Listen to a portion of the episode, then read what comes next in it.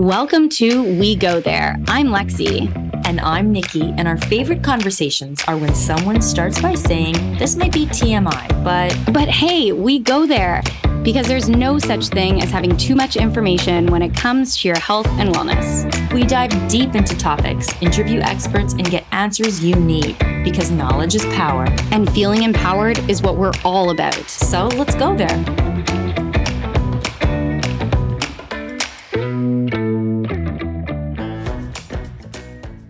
Today, I am sitting across from Dr. Julia Muraca. She is a perinatal epidemiologist, an assistant professor at McMaster University, and head of PERL, which stands for Perinatal Epidemiology Research Lab. She is clearly a wealth of knowledge, and today we're going to be diving into a very important but often overlooked topic of forceps and vacuum deliveries and the impact that these types of deliveries can have over the long term in terms of pelvic health for women. So this is also really interesting for me because I was actually born by forceps at McMaster University 41 years ago. So, full circle moments here, Dr. Muraca. Yeah, this is, I was mentioning earlier, and I'll mention it again, I love what I do because I always get to hear people's stories about births, whether it's their own birth, like you just shared, or the birth that they birthed, another human being, or their mom, or their sister, or the birth. So anyone who hears this work always has their own personal story, and it just really enriches all of our work, really. Yeah, I mean, this is, I'm so excited that we're talking about this. I just did a poll, actually.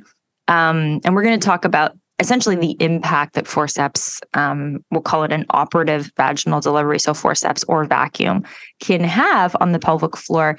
And I've noticed in some of your research talking about, unfortunately, the incidence of tearing is greater, so third and fourth degree tearing.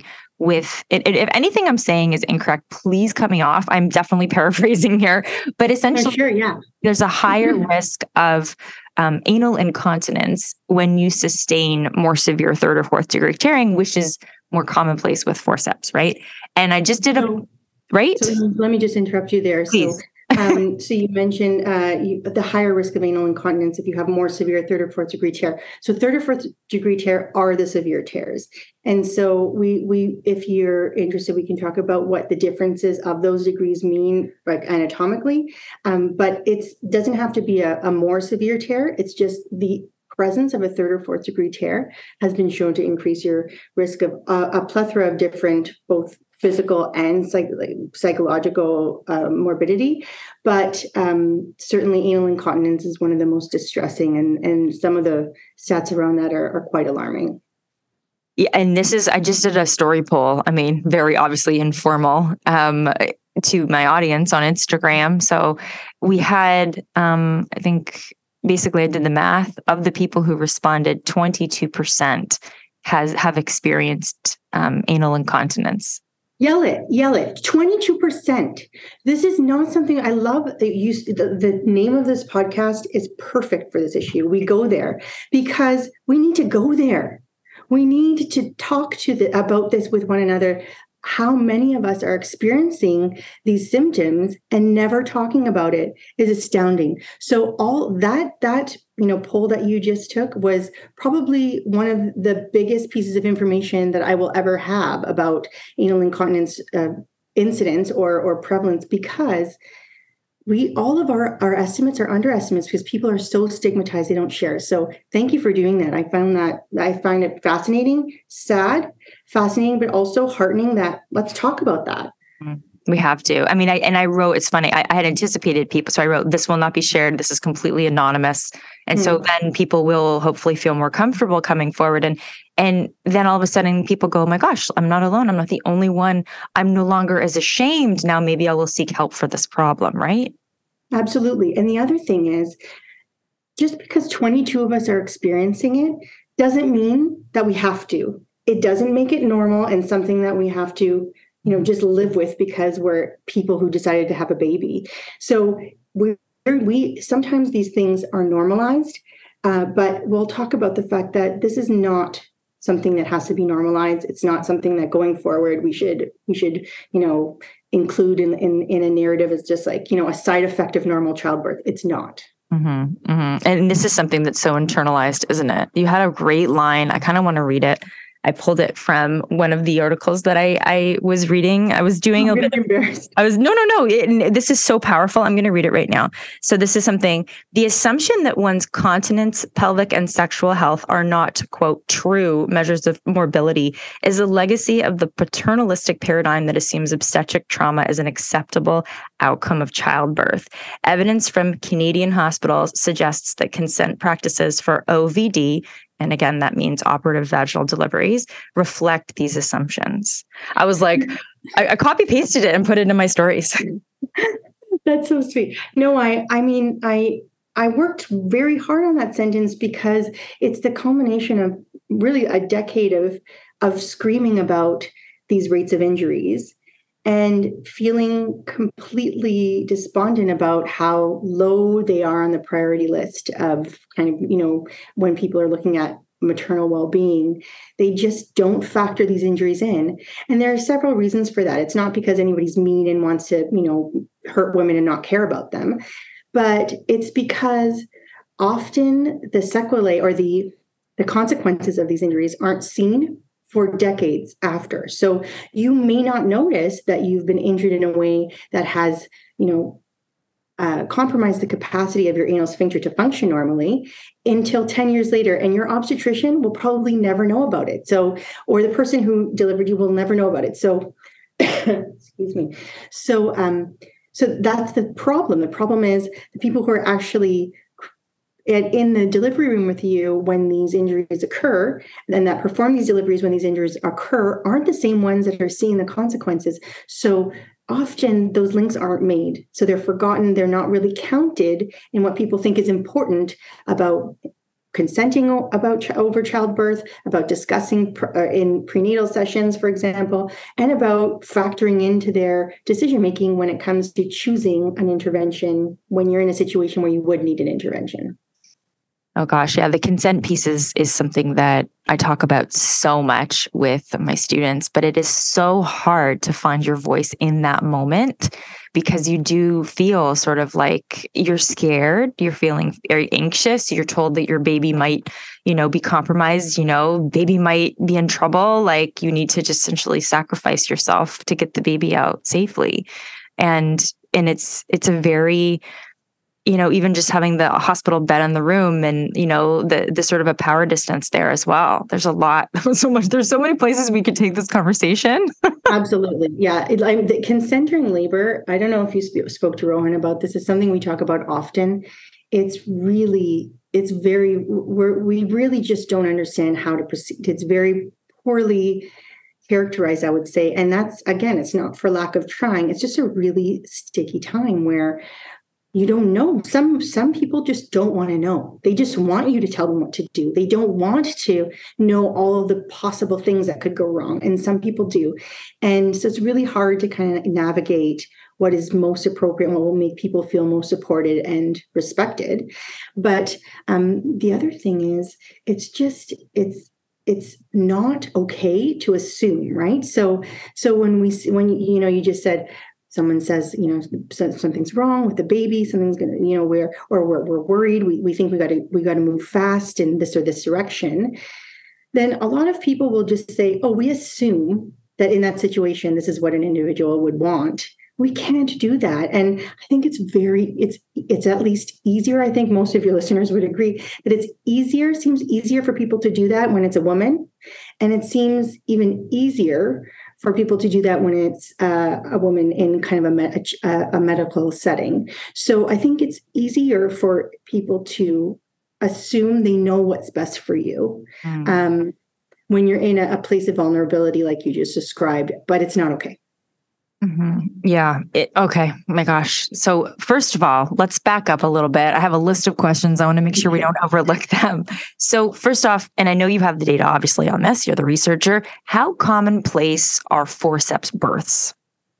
So the frequency of forceps deliveries differ depending on where you live. Okay, so in Canada, they occur in the entire population of Canadian birthing individuals, it's about 2.9%. So we're just under 3% of our births are forceps deliveries. And so you can compare that to a place like the US. And so in the US, their rate of forceps deliveries is like 0.5%. Wow. Oh my gosh.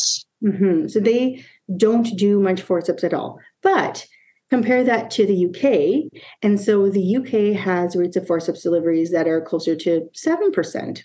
And they're similar in Australia. So most places in the world have lower rates of forceps than we do. The places that have equal or higher rates are essentially the UK, Australia, and some Western European countries. France, for example, but France is a little bit different because they have a different instrument that they only use there called a scapula. Excuse me, not a scapula, a spatula.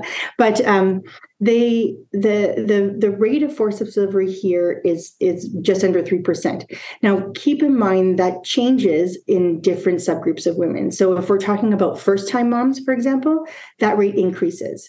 So in first-time moms, we're closer to 5 or 6% of all deliveries that are delivered with forceps. So that's a big chunk. Mm-hmm. If you want to think about in absolute numbers, it's about 35,000 deliveries per year in Canada. Okay, of first time or in general, in total? In general. But obviously more common with first time delivery. Okay, and so what about vacuum? So vacuum is more common. So vacuum occurs about 8.5% in our overall obstetric population in Canada. When you look at places like the US, again, let's compare us to the US, they're closer to 5%.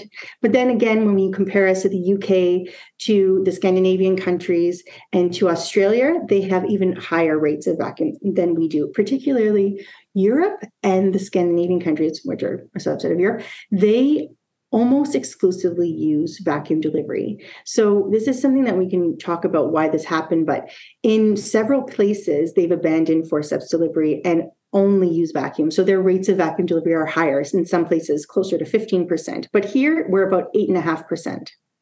So why would someone, and so I guess this is a leading question, but is the abandonment of forceps as a result of the injury that is often occurring with forceps?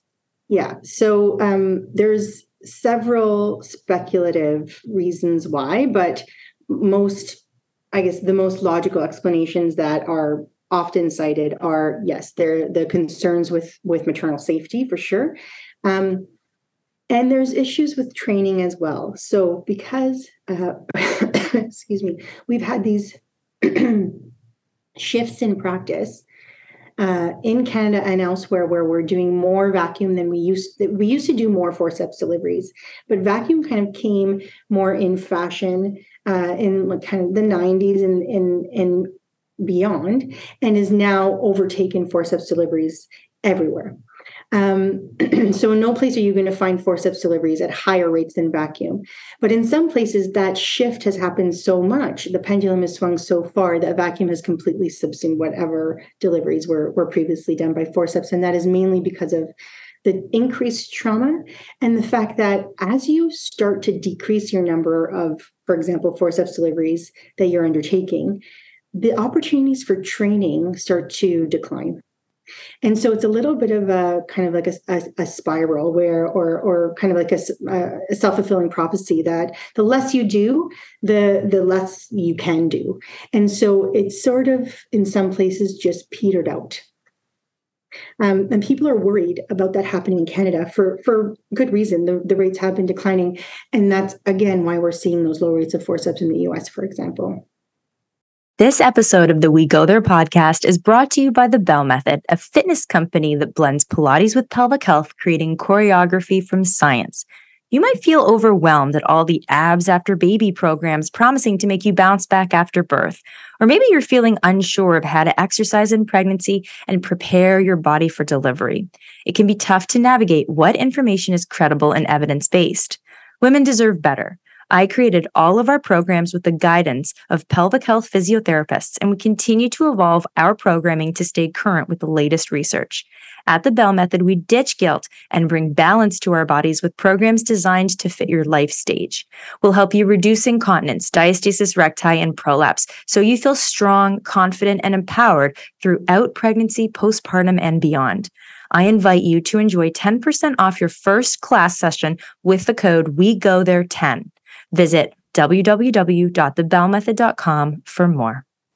So, and this is something where if, you know, and I kind of know I had a brief conversation with your colleague prior to this interview and talking about sort of some of the problems with training. And one of the quotes that I had shared with him was something that I had heard in a podcast. I'd interviewed Dr. Michael Klein, who's really talks a lot about the episiotomy. So we had a great conversation. One of the things he said was, if all you have is a hammer, everything looks like a nail. So if all you have is, you know, a cesarean as a tool to deal with any type of obstetric emergency, if you will, or situation, then you're going to increase those cesarean rates. So if you lose the skill of forceps, then assumedly you would likely have a higher cesarean birth rate, correct? So yes, I mean, that's the relationship that seems like the logical relationship. But, you know, there's been some places, so this is a really very salient question. Remind me to talk to you about Dr. Klein, because we had a really interesting exchange about exactly this a few years ago. But it's a salient question because this is what's happening in this space in kind of the public with the public health point of view. So what you're saying is true. If you only have cesarean delivery, that's the only tool. We have nothing else in our armamentarium of interventions, delivery interventions. That's all that we're going to see. And so with that logic, with that mentality, what's been recommended, there's been, you know, these big obstetrics and maternal health organizations that have come together and put together consensus statements saying, we want to reduce cesarean deliveries. And here are some ways that we recommend to do that. And one of them is to increase forceps and vacuum deliveries for this exact purpose, right? They're saying they have that same kind of, you know, conceptual framework of things saying, if we are, you know, reducing our OVD rate or forceps and vacuum, then the only thing that we can do is do more cesareans. So let's try to reverse that trend. But this is where it's very tricky because we're saying, like you mentioned, let's, you know, we don't want to have any unnecessary cesarean deliveries. And we can talk about, you know, all the different ways we can define that. But anyway, if we want to reduce all the unnecessary cesarean deliveries that we can, which is a public health, you know, priority, this is cesarean delivery rates have been increasing. It's clearly an issue for a lot of different perspectives. But so we'd say, okay, well, this seems really logical to increase our forceps and vacuum deliveries. But we considered the fact that we really declined our use of these deliveries. So are they actually safer than cesarean deliveries? Isn't that something maybe we should compare before we recommend increasing them? Mm-hmm. So this is kind of this is actually what made me interested in this topic in the first place. Is these guidelines came out saying, let's increase our OVD rate. And I thought, oh yeah, that sounds smart. And then I thought, but hold on, are they safer? Do we know that they're safer right now? I mean, we have literature from the 80s and we have literature from the UK, which is a different system from 20 years ago. But do we know that they're safer now in contemporary obstetric practice? And so when we looked at that, it wasn't there. There's no winner here. It's not as though one is much safer than the other. There are, I mean, you're not in when you need an intervention when you're fully dilated and it's emergency cesarean delivery. So the bad outcome rates are low. You know, we have a really great healthcare system here. So in general, compared to other places, we're always getting some of the best care in the world. But still, when you're doing that relative comparison, when you're doing that analysis, kind of a head-to-head analysis, you realize there's no hierarchy of better or worse. So I don't know if we should really be increasing these deliveries because one of the things that's fascinating is how different the complications are with the different decisions. So if you were to have a cesarean delivery, what your rates of X, Y, and Z would increase. If you have a forceps delivery, your rates of A, B, and C would increase. And if you have a vacuum, and so on. So it really depends on the person who is delivering to decide which of those kind of suites of risk or harms or benefits fits their value framework. And so I think this kind of like, seesaw idea of like, oh, well, then we can just like seesaw cesarean delivery and OVD. I think it's much more complex than that. And so I don't want to have the message after this podcast to be, I think we should abandon forceps and vacuum or forceps or cesarean. But I do want to say on that point that I think that it's the women who are delivering that should be dictating what tools we have to hit that nail. Sure. I love that. So giving people choice, but in order for them to make choice, they need information. So, right? How do they, most, women who are going into birth, maybe they haven't sat down and looked at the data on what's the probability of, severe tearing or, a sphincter injury if I have if I have a forceps delivery or prolapse with, my vacuum delivery. I do get a lot of questions, I will say, from people. I had another one this morning. I had a 3B tear. My recovery was terrible. I've been diagnosed with a type of prolapse. I'm pregnant again. Should I plan a C-section? And I get this question all the time. And I have a friend who's a urogynecologist nearby who does the bladder lift surgeries and the prolapse surgeries. And she's sort of saying like, no, like you shouldn't just have a C-section because of prior prolapse. That was her stance. But again, there's also this, that person should have the choice and go and fully aware of the situation, right? 100%. So my answer would be exactly, should I have another cesarean delivery? It's not for me to tell you what you should have, but I can help you see what happens to women who did and didn't, and you can decide. We can have a conversation about it. I mean, that's what a healthcare practitioner, that's what their role is, to have that shared decision-making process with you. But just on that note, if you've had one OASI, your risk of having another OASI in a subsequent birth is quite high. OASI. Excuse me. Oh, thank you. I told you to buzz me if I gave jargon. So let me just backtrack for a second and say, when we talk about third and fourth degree tears, we're talking about the tears in the perineum that involve an anal sphincter. So you have two anal sphincters. We have two anal sphincters, and it's actually really lucky we do, because if you injure one, then you have a backup. And so a third degree tear is when you injure your external anal sphincter. So it's a tear that involves the external anal sphincter. And then when that laceration goes even deeper and involves the external and internal anal sphincter, and involves the anal mucosa, that's a fourth degree tear.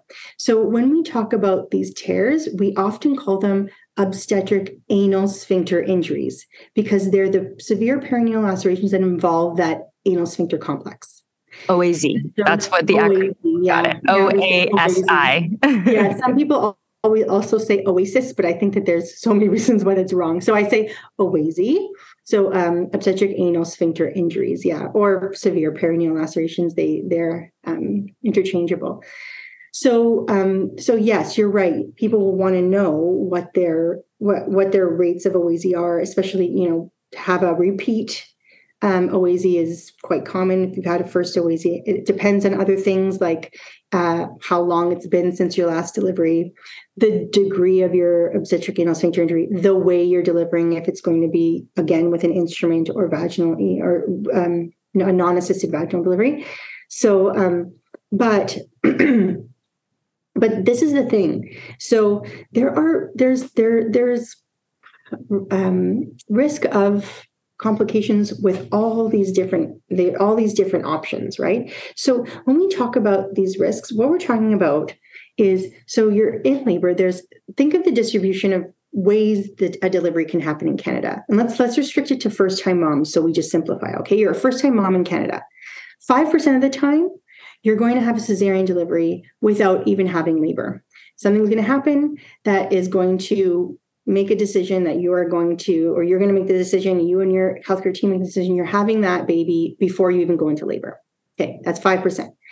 Then there is another 15% that are deliveries that you go into labor, you're in your first stage of labor, which means you haven't been fully dilated yet, but you're already in labor. 15% of deliveries will happen even before you're fully dilated, because you'll have a cesarean delivery before you get there. And that's usually for complications, like, you have hypertension in pregnancy or preeclampsia, or you have some other serious issue that is saying it's safer for us to have this baby before you, that's safer to have it now than for you to keep trying. So now we're up to 20%. That's 20% of the population. So for the remaining 80%, these are the people who have they've reached full dilation.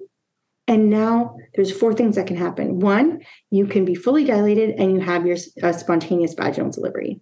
You'll note, I will never call this a natural delivery or a normal delivery. And I hope everybody moves away from that because it's hurtful and it's inaccurate.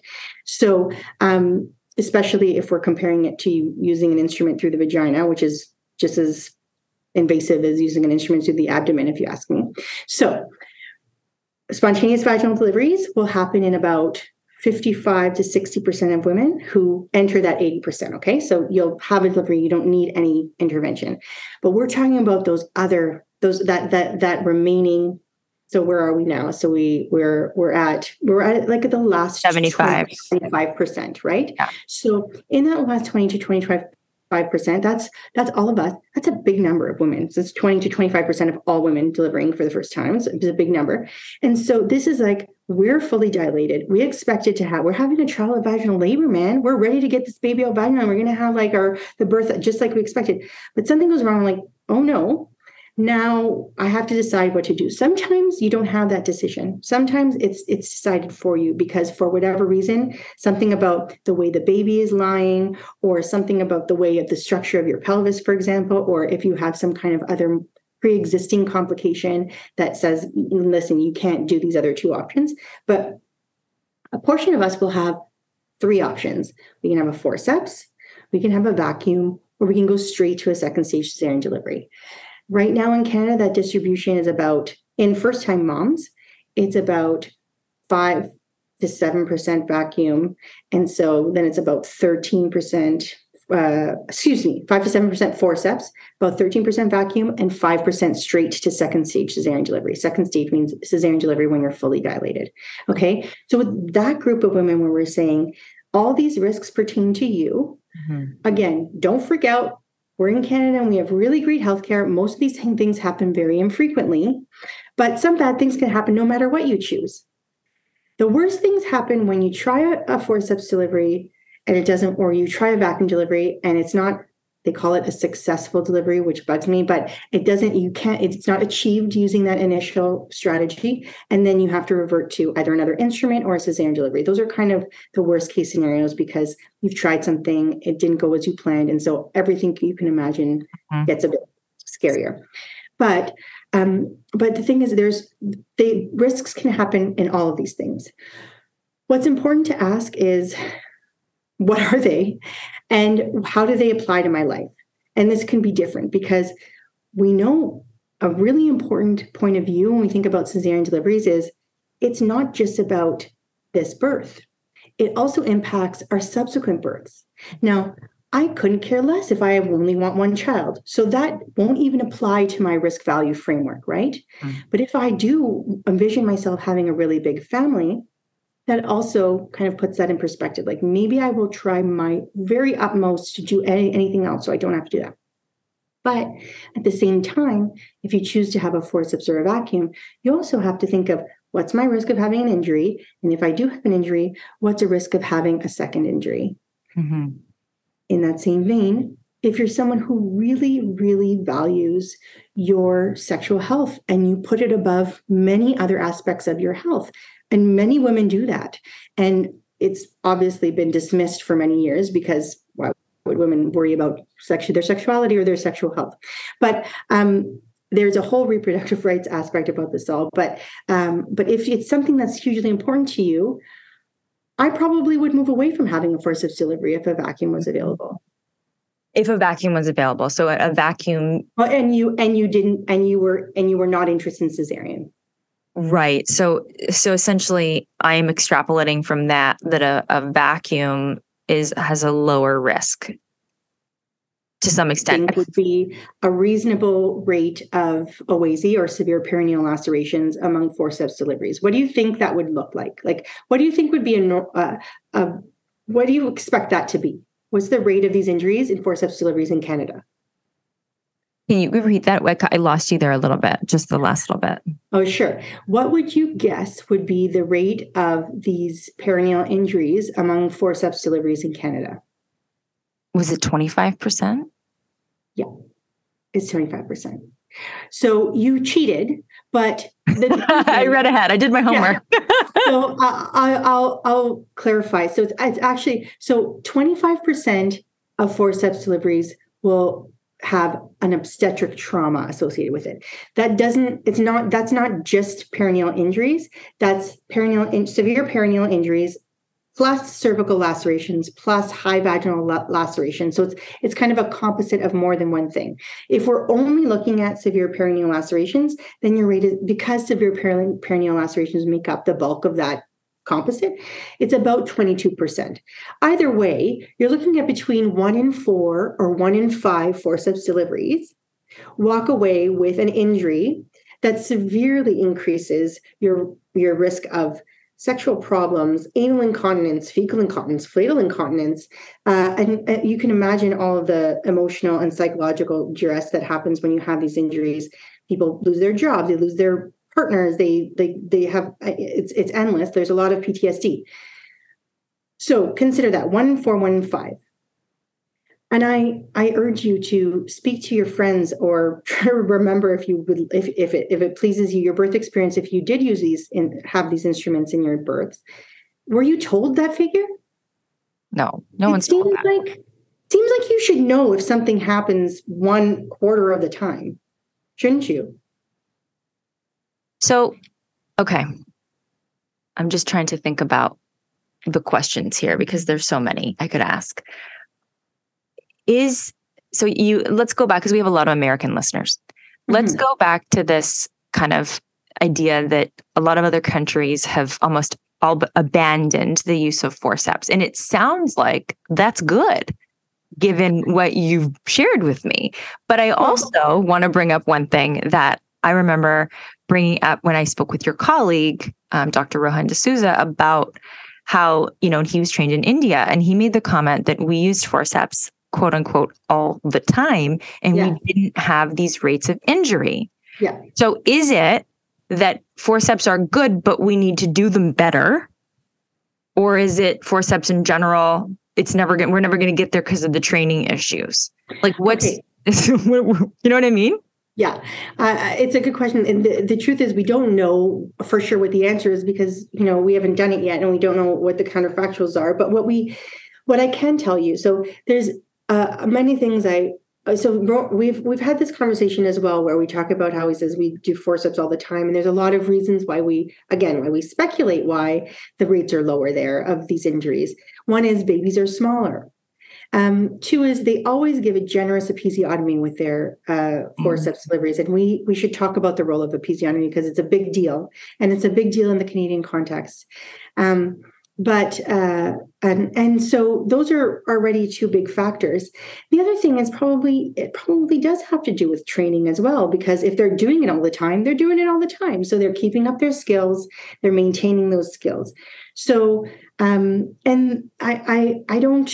I don't know. I mean, I'm sure it differs greatly depending on where in India you are, but it may also be that the alternative, like being a surgical delivery, might not be as safe as a non-surgical delivery, depending on where you are in India. Sure. So that reminds me that I should caveatize everything I'm saying here and saying that all of these relationships and relative comparisons I'm making are in high-income settings.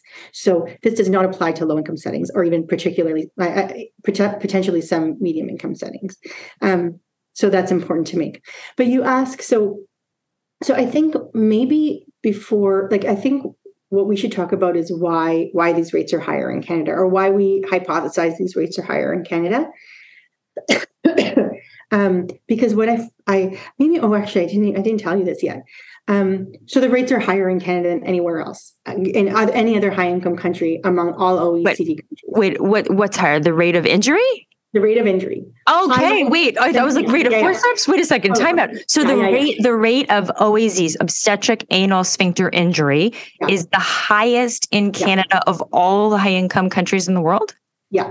Oh, all the OECD countries. What's an OECD country? Oh, the OECD country is the Organization for Economic Cooperation and Development. They're like high-income countries, essentially. So they, there's, Canada, Denmark, US, Sweden, New Zealand, Switzerland, Germany, Australia, the UK, go on and on and on. Okay. So all the people that we would generally compare ourselves to when we're looking at different, like kind of differential intervention and treatment and morbidity in obstetric care, we're the highest. So the OECD, I can't believe I didn't tell you this. So the OECD puts out these statistics every 2 years, where they use a whole bunch. They I don't know exactly what the rationale was for selecting these indicators, but they look at a panel of different safety health indicators, and maybe some other indicators as well that aren't health specific, and they compare them across OECD countries, and they publish this. So when you look at these data, they have, so one of the things they look at is obstetric trauma, which is essentially obstetric anal sphincter injuries. Okay. Which is beautiful for me, because I have, this organization doing these really excellent international comparisons every 2 years. So the first time I looked at this was in 2012, and Canada has the highest rate of obstetric anal sphincter injuries compared to all these other countries, which I think, whoa, that's weird. And not by a little. Like, our next neighbor was something like 4 to 5% less, which is like an absolute percentage less. So let's say we were about 17%. So what's important to note about these comparisons is they're combining forceps and vacuum together. And they're saying, among forceps and vacuum, what are your rates of these injuries in Canada and Sweden and blah, blah, blah, blah, blah, and all these different places? So they pool those two together. And that's why the rate of 17% that I'm telling you is lower than the 21 I just mentioned. It's because vacuum has a lower rate of these injuries.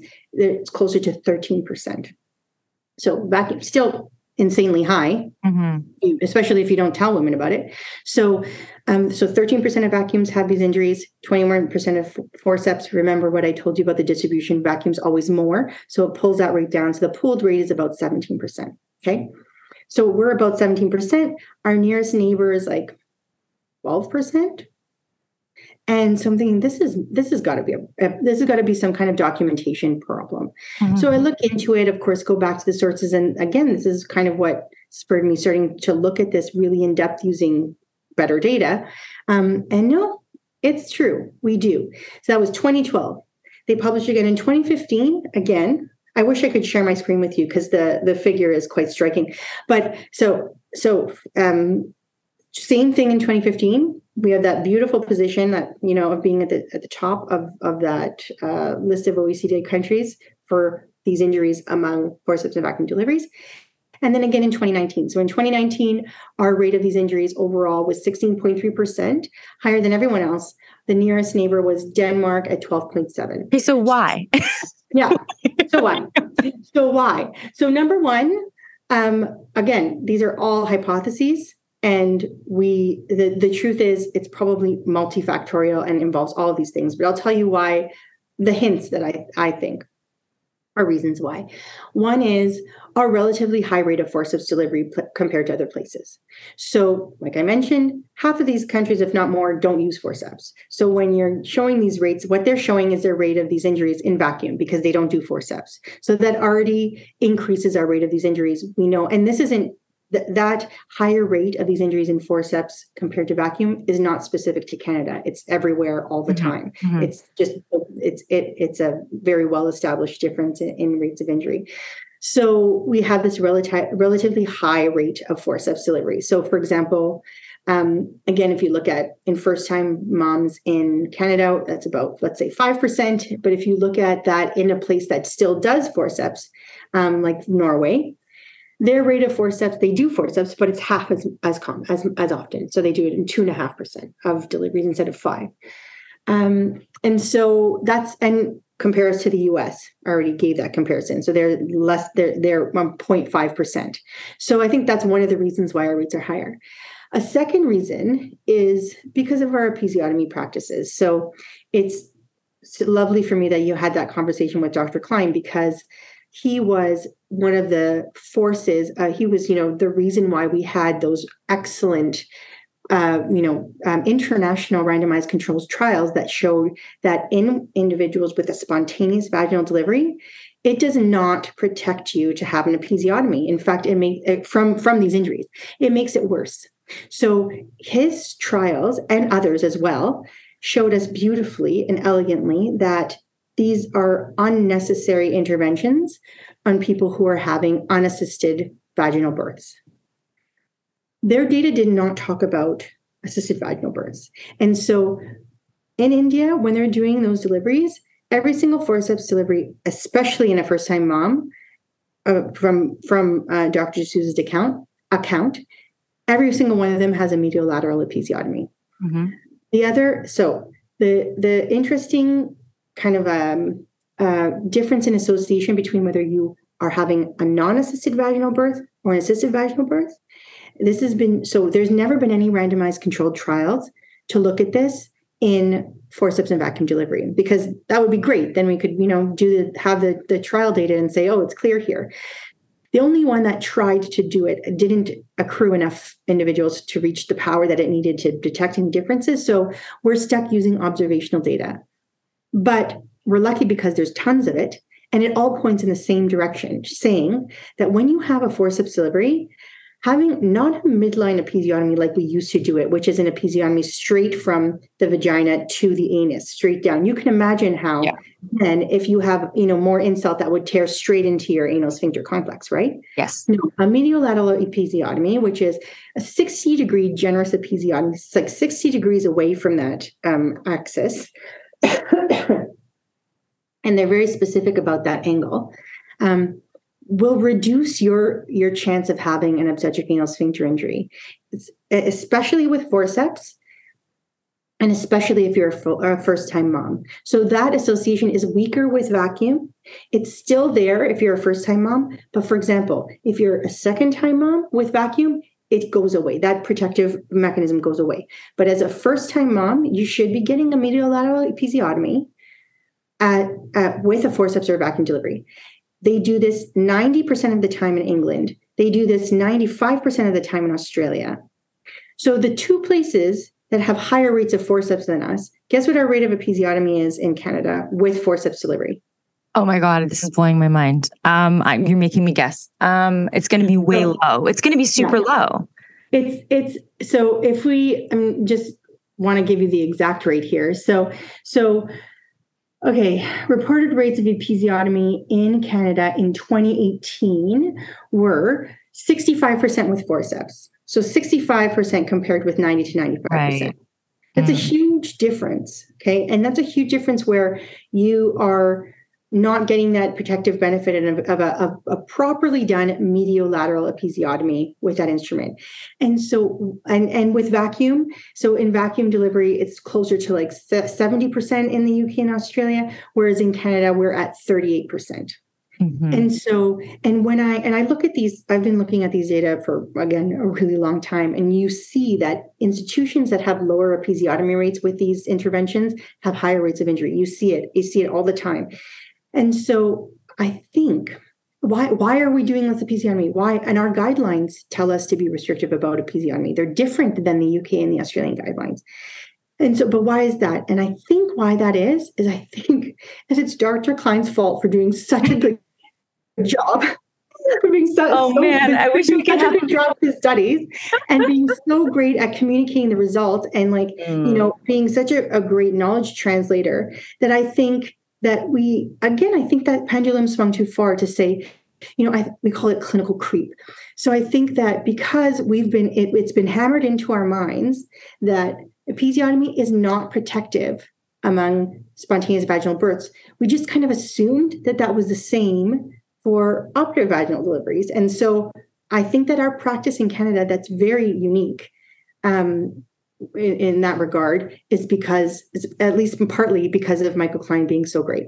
So I don't mean to say that. No, this is so interesting. Yeah, like the fact that we don't do like that doesn't have to be something that's hard to change. Like, yeah. What that's not a hard mountain to climb. Just give more people episiotomies if they're getting a vacuum or forceps delivery if they're a first-time mom. Yeah, I agree. There's one other thing that I think is really important about why I think the rates are higher here, and it weaves into all these other reasons as well, which is I think that it's not a priority. And again, I'm not pointing fingers. I don't think that's one singular person or individual or institution's fault. But I think, you know, in places like, in all the places I mentioned with higher than average forceps rates, they have these national initiatives to reduce obstetric anal sphincter injury. So there is a national initiative in Australia where they rolled out a care bundle that is specifically aimed to minimizing the number of people who are injured in this way in childbirth. The UK has the exact same thing. Norway has the exact same thing. These are kind of our nearest neighbors with respect to forceps delivery rates, okay? And in Canada, we have nothing. So and this is not an individual problem. It's not, you know, because your obstetricians are mean, don't care about you. It's just, it's a systems-wide issue, right? I think that it's been regarded as acceptable. I think these things have been regarded as minor. And it's also because our understanding of the consequences of these injuries has really evolved. And now we understand, no, it's not just something that you go home and it heals and everybody's happy-go-lucky. Yeah. So it's just that it hasn't been viewed as an avoidable outcome of childbirth. And I think that that's another reason why we have these high rates. Where else would you have a safety indicator that's higher in Canada than anywhere else for 10 years? And no one knows about this. No one's talked about it. It's not a public health, it's been 10 years that the OECD has us on the top of that graph. And nothing. The SOGC doesn't have it's not a source of shame. It should be a source of shame for us Canadians. I know. But then there's an argument, the argument is exactly where your mind went. But then, if maybe we have these injuries, but we just repair them and they're usually okay. Because that's their point of view, right? But then if we don't have these, you have to have the bigger picture, then we're going to have increases in cesarean delivery. Correct. That is something that we have to think about. It's not about one being better than the other. And we do have to think there are major risks. Cesarean delivery has, they're not 1 in 4. That's for sure. But you are told about those risks. Those are part of the consenting process. We talk about the risk of the cesarean delivery all the time, as we should. I just want this to be on the table as well. Mm-hmm. Lexi here. Okay, so let's shift to another under the radar, not so hot topic for a minute. Body hair. Everyone's got it, but a lot of us want to live smoother. Am I right? 10 years ago, I started Wax On Laser and Wax Bar. Wax On isn't just any waxing and laser hair removal bar. We are the industry leader, creating a safe space that inspires people to live confidently in their own skin. Over the years, we've developed trust. Trust that you're getting the best quality and comfortable experience every single time. Whatever you come to Wax On for, it's going to be awesome. We've created our own exclusive gold wax formula that's like no other. It's as pain-free and long-lasting as it gets, perfect for all your waxing needs. At Wax On, we've invested in top-of-the-line laser technology that's effective on virtually any hair and skin tone for effective results on every body. Seriously. And we carry a carefully curated collection of products. Some we make ourselves, locally I might add, and some are from brands we've fallen in love with that adhere to our values and standards of clean, good for you, and female founded. If you haven't experienced Wax On, I invite you to enjoy 20% off your first service with code WEGOTHERE. Visit WaxOn.ca or download the mobile app to book in with code WEGOTHERE, because there is such a thing as a better hair removal experience to help you live smoother. So you could almost just, so anyone listening to this, if you're ever in a situation where you're like, okay, you know, it's time, we're going to try some forceps to get baby out, you have to say, I need a medial-lateral episiotomy, please. Yeah, I honestly, like, I definitely would do that myself. I would never tell anyone what they should do. But I think the biggest message about if you're in that situation is call me. We can talk about it. But also read about it, and you have to challenge your care providers to talk about this with you. This is certainly easier for those of us who have midwifery care. That's the beauty of midwifery care. There's some more time there. But when we're in that obstetric, like, we need to really be our own advocates. We know we can't count on anyone else. So we have to say, I want to know what will happen to me what if I'm part of that 20%? Tell me about it. Tell me about the physicians in this practice, in this hospital. Are we champions for forceps in this hospital? Do you have much better rates compared to other places? Because that might be, all the rates that we talk about are in the average Canadian contemporary obstetrician. So there could be someone who does 40 forceps a year and is like, you know, a dynamo. And maybe that person exists, and maybe that person could avoid you having a cesarean delivery, which you might not, you might be really averse to. So just ask, read, talk about it, because even me, I had my first delivery while I was studying this topic. And when it came to needing an intervention, I was like, what? Completely taken off. I was like, me? I'm super healthy. I've never, you know, I'm childbearing hips. Now everything's going to be fine with me. And it's like I blocked out the fact that no, sweetie, like 1 in 3 people have a cesarean delivery in our country. Like, you have to think about what that might look like for you. Mm-hmm. And that's what I think a lot of us do, that we just kind of assume that's not going to happen. Right. Oh yeah. So did you end up having a cesarean birth or forceps? I did. So it's comical in hindsight. Of course, at the time you're just like, so you don't know what to do, but, I did have a cesarean delivery, and it was exactly the scenario where I had a choice, and I was delivering in the hospital where I was working. I was working in a BC Women's at the time.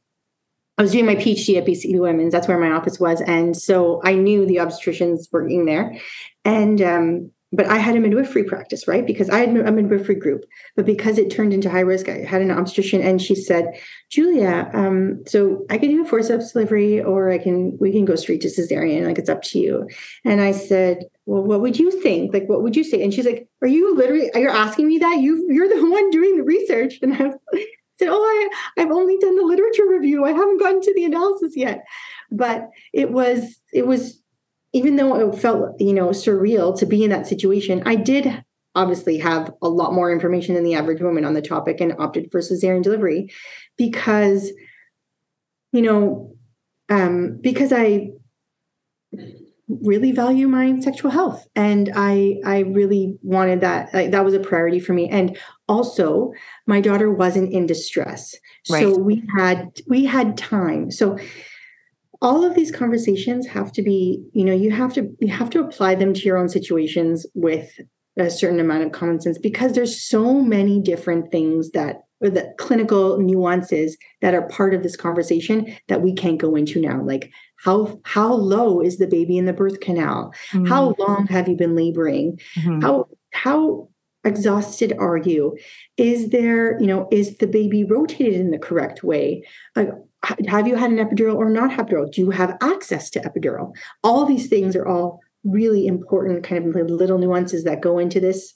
But that's not to say that no matter what situation you're in, you shouldn't be thinking about these things ahead of time, because it really helps to have a bit of background when you're in that situation. You're like, you feel so alone and powerless, but you'll be better off if you have a good idea of, yeah. You know. So if you had, this is obviously hypothetical, but if you had potentially, your baby had been lower mm-hmm. in the birth canal, mm-hmm. then it may have been better than to opt for forceps, versus going in for a cesarean. Because if the baby's descended too far, a cesarean can then be more challenging as well, right? Absolutely. Yeah. You're good at this. You've been thinking about this for a while. Yes. That's a big issue. So that's what we call, those are kind of like one of the scariest things that can happen in from an obstetric point of view, because it's called, when you are laboring in the second stage, baby's not coming down spontaneously. Something has to happen. You've labored so long. Sometimes the baby's head actually kind of has been pushed so much that it's kind of coming out of the, there's kaput. There's a little bit, almost imagine it being a little bit like cone-eyes, because it's just been, you've been trying to get it out. It's not working.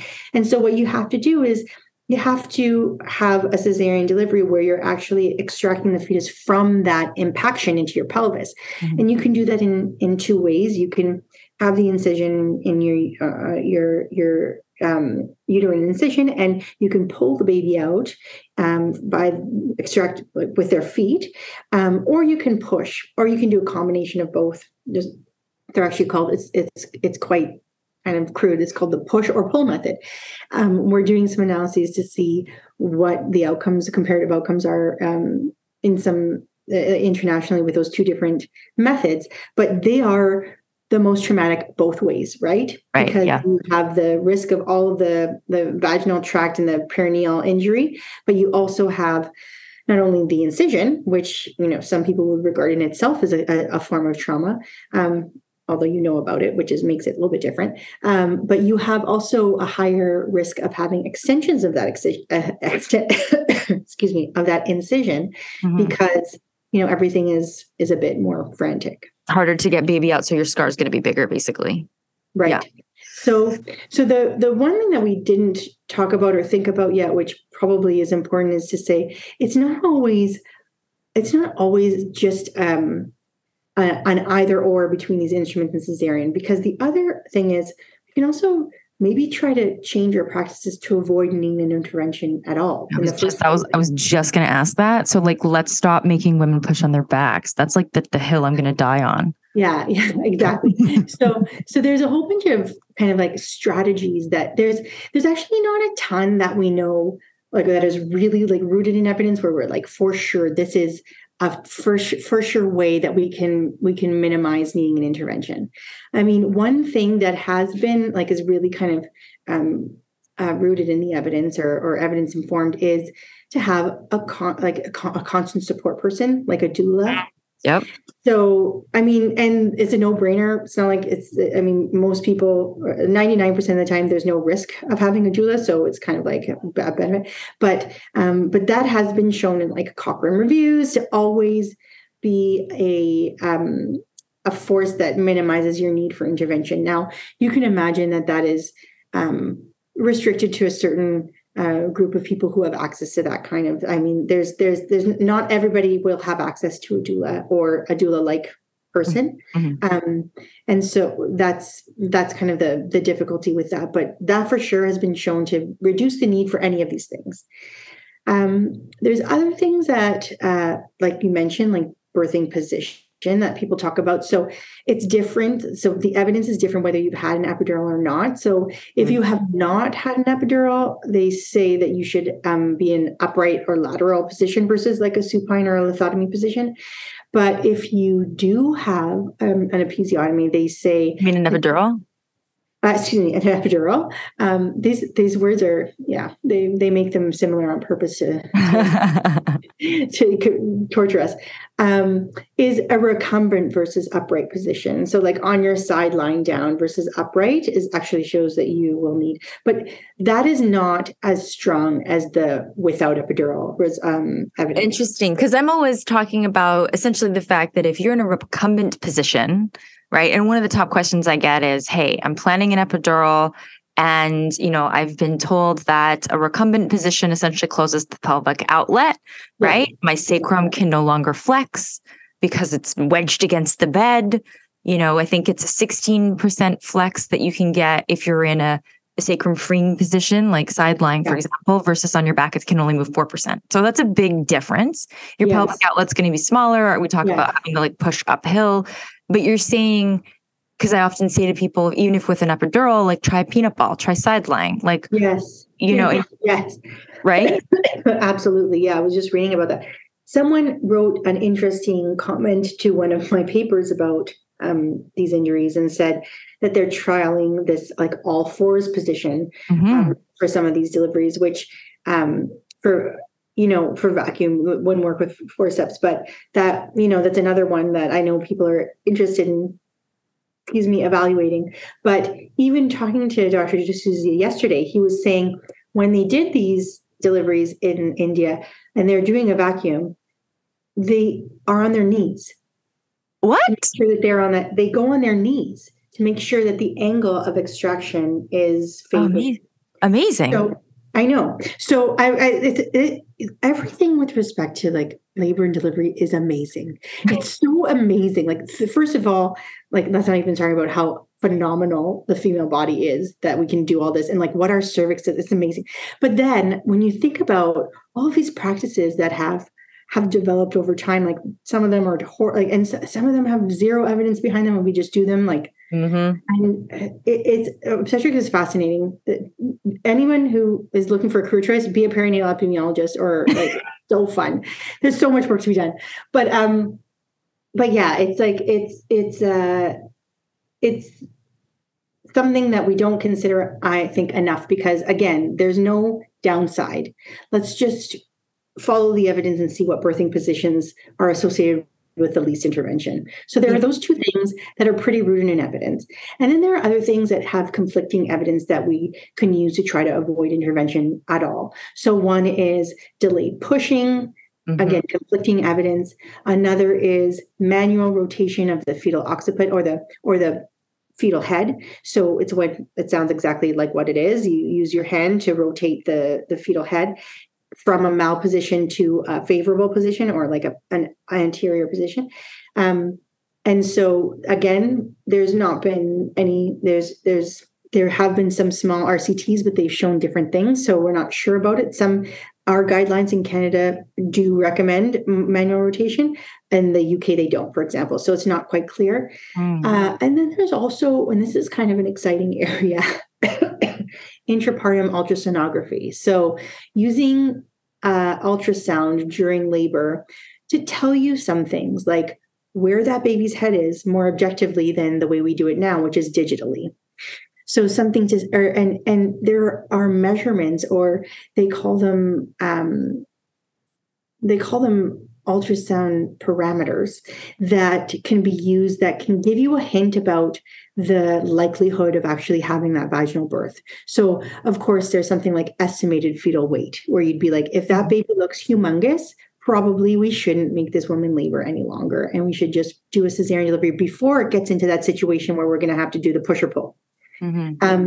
But the problem is their estimated fetal weight is not great. It's not the most sensitive thing, but there are other things. There's like measuring the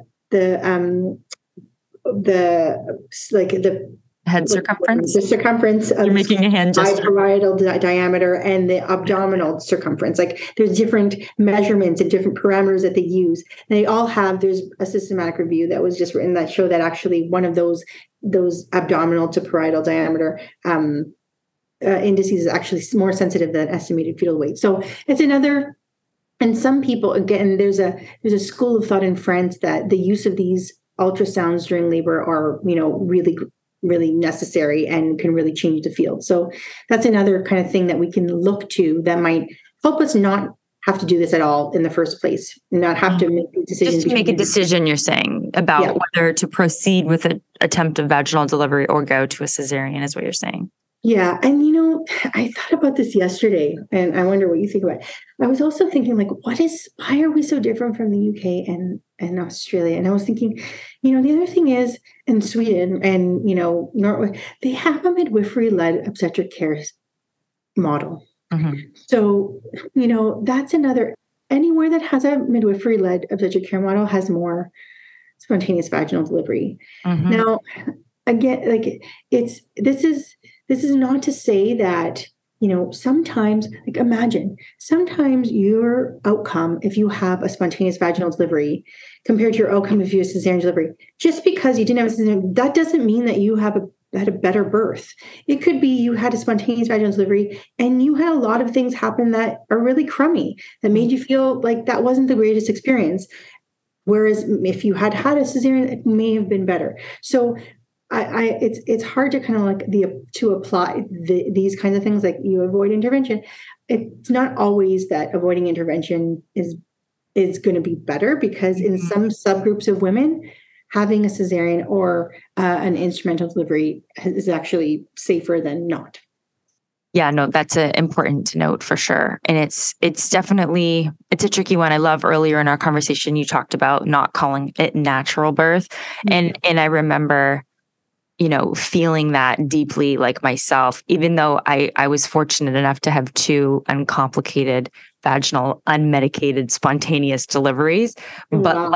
And I was lucky, but I also feel like, you know, we have to also acknowledge that some of the stuff is not within our control. Some of it is, and some of it isn't.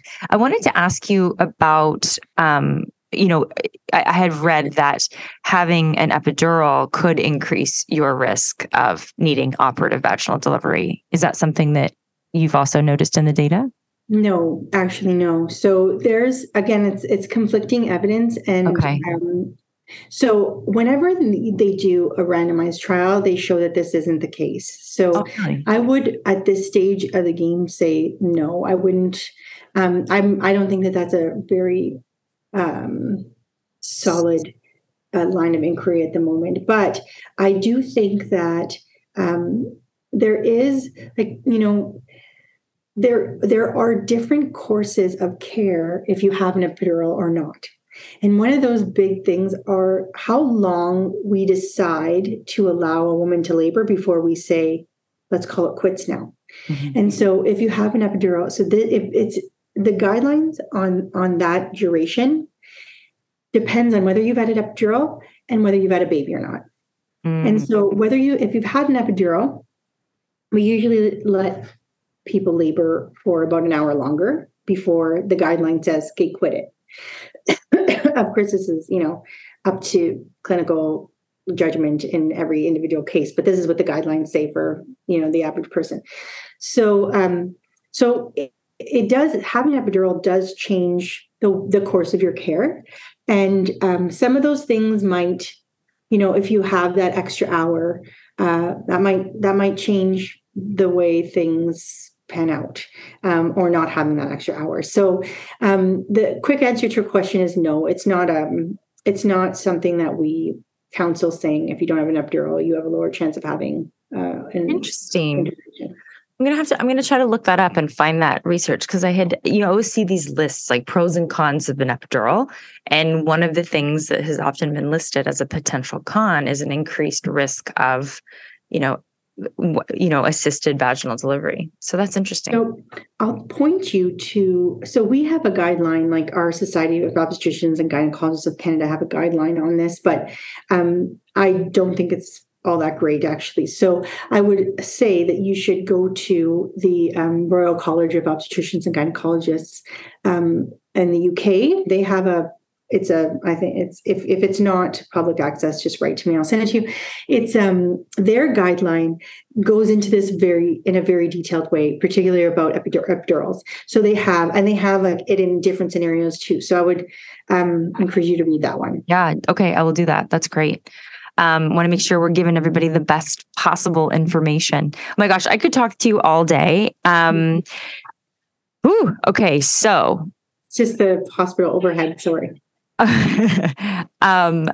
What about the question here? And I had written this out because I was reading some of the papers. You had so many published papers, but one thing that I thought was kind of stood out to me was the data on the fact that there are disparities in obstetric anal sphincter injury between Asian people who identify as Asian in ethnicity and white people, showing that, you know, it was essentially, you know, that Asian women were of higher risk. They had more trauma. So can we dive into that? Yes, I would love to. This is something that I find fascinating. And I have a master's student who's working on trying to unpack some of the reasons why we see these disparities. So we've done a systematic review and we've looked all over the world in every language and all the published literature. What are we seeing with respect to racial disparities in these injuries? Are we seeing anything at all? And so we restricted it to high-income countries after looking around for a while, because we thought, oh my gosh, it's such a different landscape. So let's see how we can compare this in high-income countries. And so we kind of decreased that search to look at high-income countries, and we found that it's a very reproducible finding. You see this in Australia, you see it in US data, you see it in Western Europe, you see it in Canada, of course. And where else did we see it? It was unbelievable how similar the results were across the board. So it's actually kind of a beautiful thing when you're doing a systematic review to see this, because there's basically zero heterogeneity in your findings. So we see across the board that people who identify as Asian in essentially like as their diaspora in a Western country are having twofold higher rates of these injuries. And so we thought, this is absurd. So we looked at how could this be? Okay, maybe it's because they are having babies that are large and there's some kind of disproportion between baby size and mom size. Surely someone's looked at this. And sure, yes, they have. Someone has looked at that. People have looked at that disproportion. They've looked at perineal length, like the actual distance of, like the actual length of the perineum. They've looked at birth weight as an independent factor. They looked at mom's weight. They looked at the head circumference of the baby. Nothing has been able to explain robustly why we see this very reproducible finding, this very robust finding of these rates of injuries being higher in Asian women. And if you look at some of the studies that have done this very well and have actually looked at subgroups of people, of people who self-identify as Asian, then you see that it's highest in South Asian women. And so you're going to ask me why? And my answer is, I don't know. And we're trying to find out. So what we're trying to do here at the Pearl is we're looking at seeing whether, so when I say they're higher, I'm saying they're higher than, so twofold higher than white people. And they're higher in, so the rates that we're seeing are higher in, for example, people of Asian race in Canada compared to people with Asian race in Asia. So it's not like if this were something like it's been quite disheartening how many people try to liken this to some kind of biological difference, and we keep having to say like we're not interested in that, you know, like going down that. I think we're done like measuring skulls. Like we're not going to do that anymore. We realize that race is a social construct and it's not a real thing. So no, we're not interested in looking at any kind of biological differences. It's clearly a social issue. And so what we're looking for is social, like SES, socioeconomic indicators of why we might be seeing these higher rates in Western countries of Asian versus white women. So we're looking at, for example, things like how long they've been in Canada for like looking at Asian immigrants. Okay. How long they've been in Canada, and to see whether there's a relationship between how long an Asian person has been in Canada and whether there's kind of a dose response, if you know what I mean. So that dose response? Yes, like a dose response to say, you know, is it the longer you've been in Canada that difference between Asian and white people attenuates? Mm-hmm. So to say, is it that would be a really beautiful finding to be able to show like, this is clearly something about either access to care or communication. There was one paper that very thoughtfully looked at language barriers and did find that language barrier was an independent determinant of these things. So is it a language issue? Is it an access issue? Is it a cultural issue? Is it I mean, it goes on and on. But is it something that has to do with a care delivery issue? So it has to be something. It has to be something of this ilk. So we're trying to figure it out.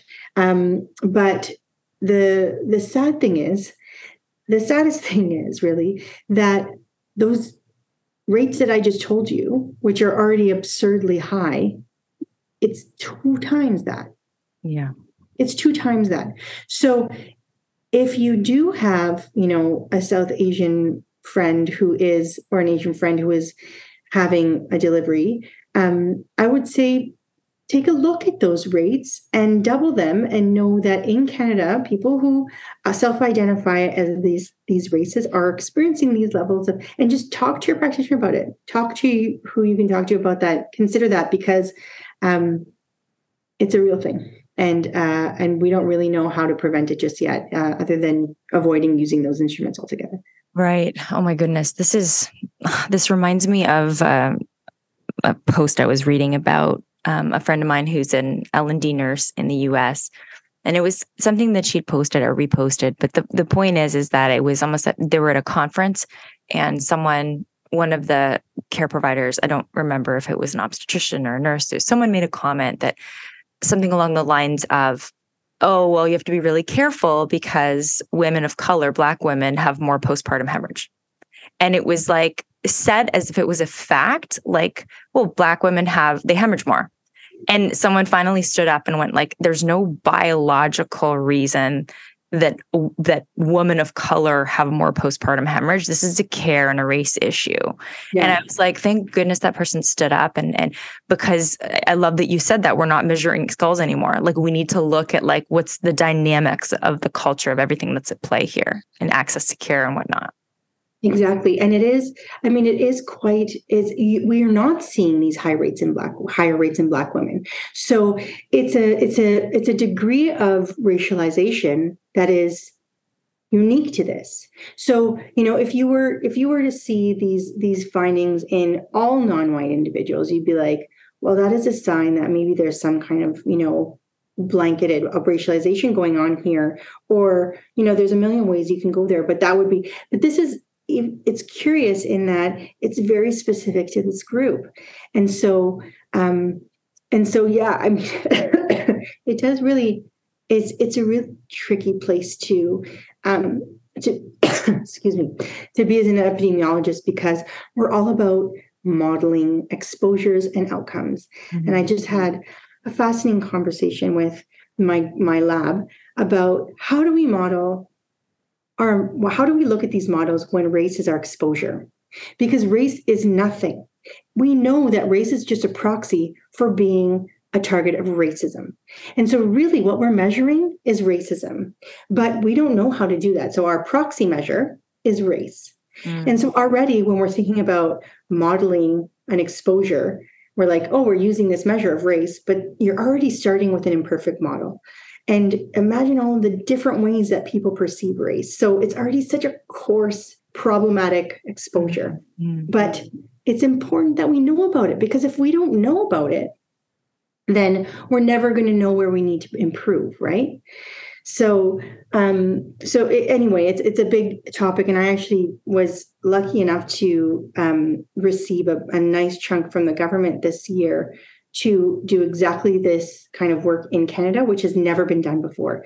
We don't have information about maternity outcomes on a national level attached to race in Canada. We always extrapolate from the US, and then we say, oh, look how bad it is there, but not us, because we have our healthcare system, we have our universal healthcare system, and we're just so much different.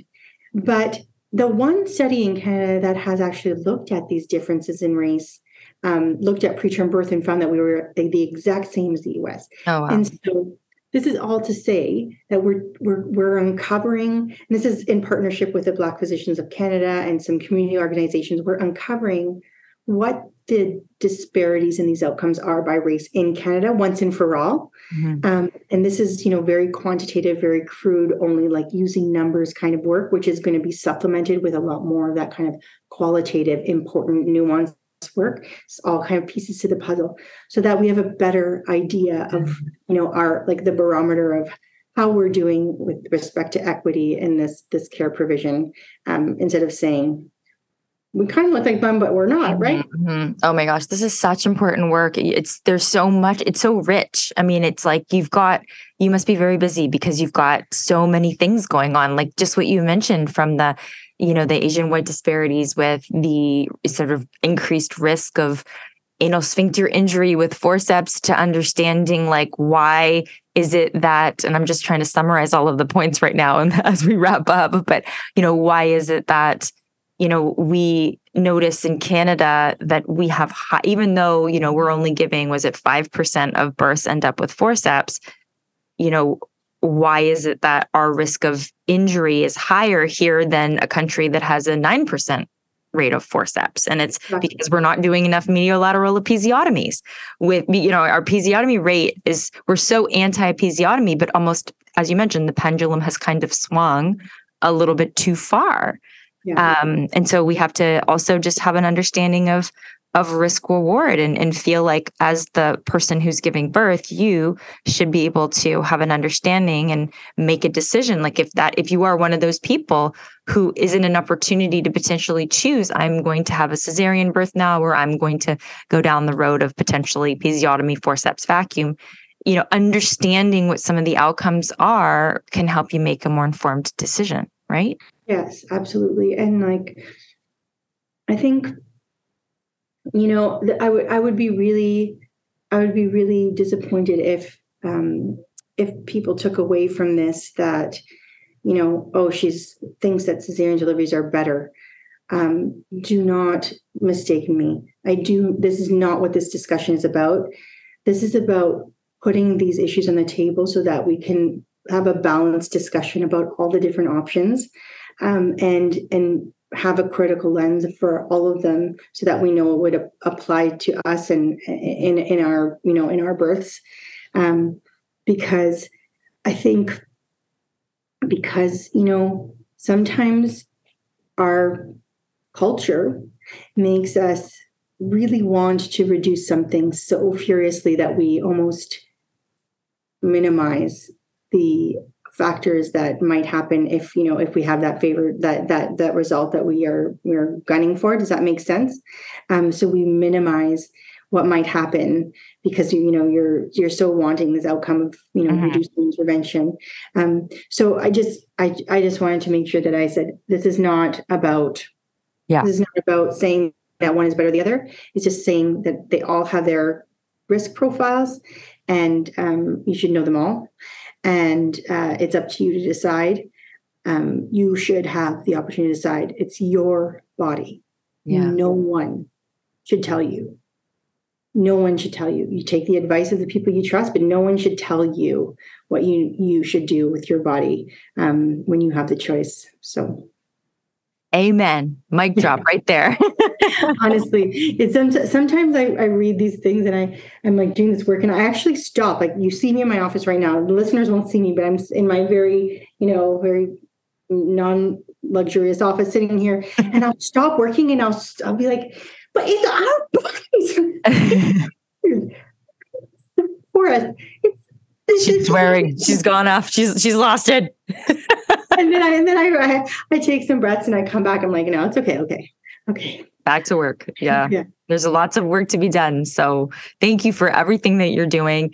Is there any sort of, if there are any additional studies or links that you would like listeners to have access to, please send them to me and I'll include them in the show notes.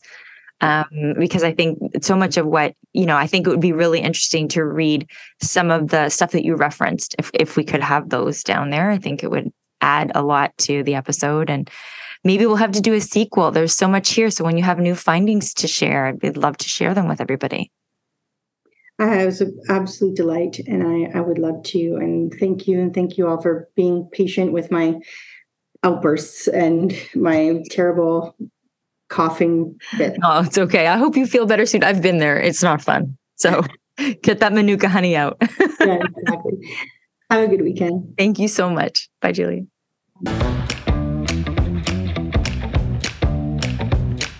Thanks for listening. Stay tuned for our next episode. And in the meantime, follow us on Instagram at We Go There Podcast and check out WeGoTherePodcast.com for more info.